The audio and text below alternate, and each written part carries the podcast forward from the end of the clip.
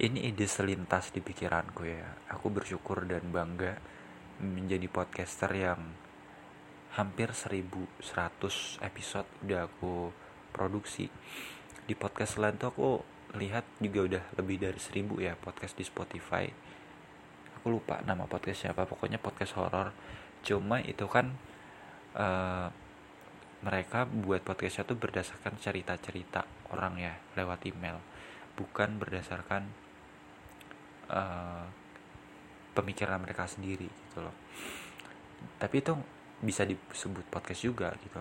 Kalau aku kan seribu episode lebih tapi semuanya berdasarkan pemikiranku.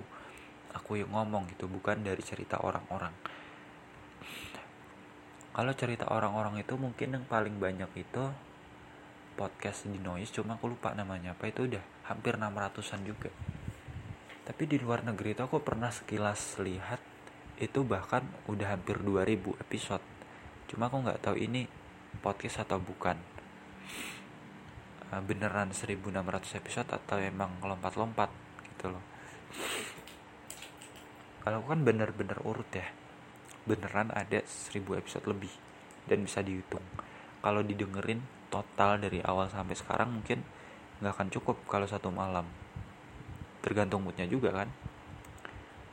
Dan kamu yang dengar podcast ini sampai episode ini aku acungin jempol sih hebat juga. Karena banyak dan ini maraton.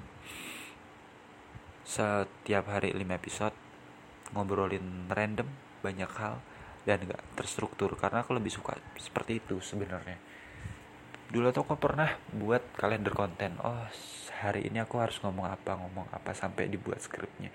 Itu ternyata aku nggak cocok. Meskipun idealnya seperti itu tapi aku nggak cocok. Aku lebih suka kayak ya udah aku mau ngomong apa rekam ngomong apa rekam. Jadi benar-benar waktunya tuh sangat efektif.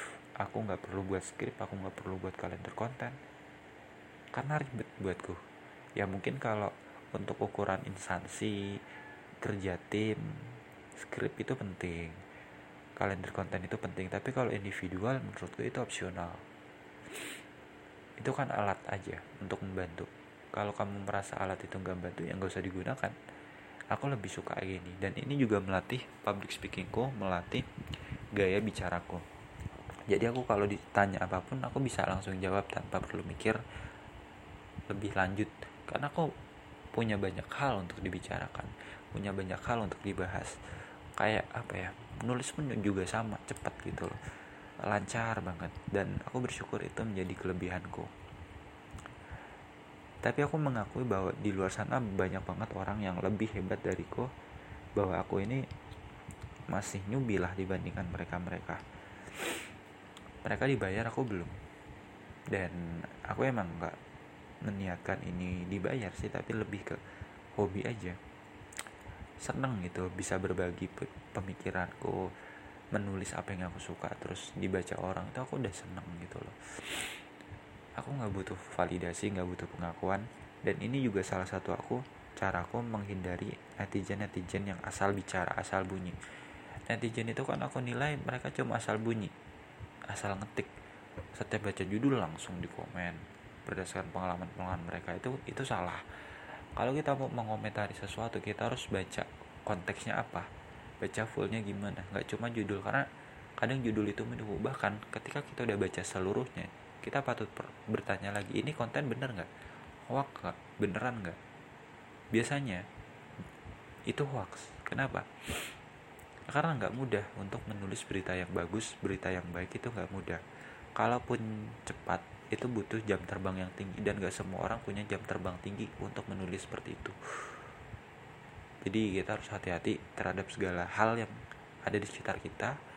Kita harus hati-hati apa yang kita konsumsi apa yang kita lihat apa yang kita tonton. Karena itu akan mempengaruhi apa yang ada di dalam otak kita. Kalau kita mengonsumsi sesuatu yang baik misalkan menonton kajian film-film yang bagus syarat akan hikmah kehidupan maka mindset kita juga akan baik kalau kita membaca tulisan-tulisan motivasi tulisan yang baik tulisan yang bagus kita juga akan memiliki mindset yang positif